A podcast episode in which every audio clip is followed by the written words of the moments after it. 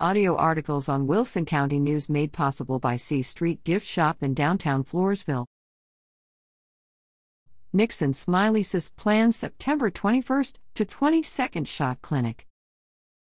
The Nixon Smiley CISD will offer a shot clinic to its employees and the community on Wednesday and Thursday, September 21st to 22nd, from 1:30 to 5:30 p.m. Vaccinations will include Tdap, shingles, flu, and COVID-19 booster.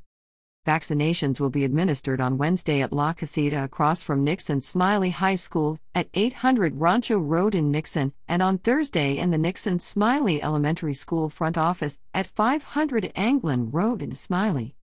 Those interested in receiving a vaccination are asked to complete the registration form online at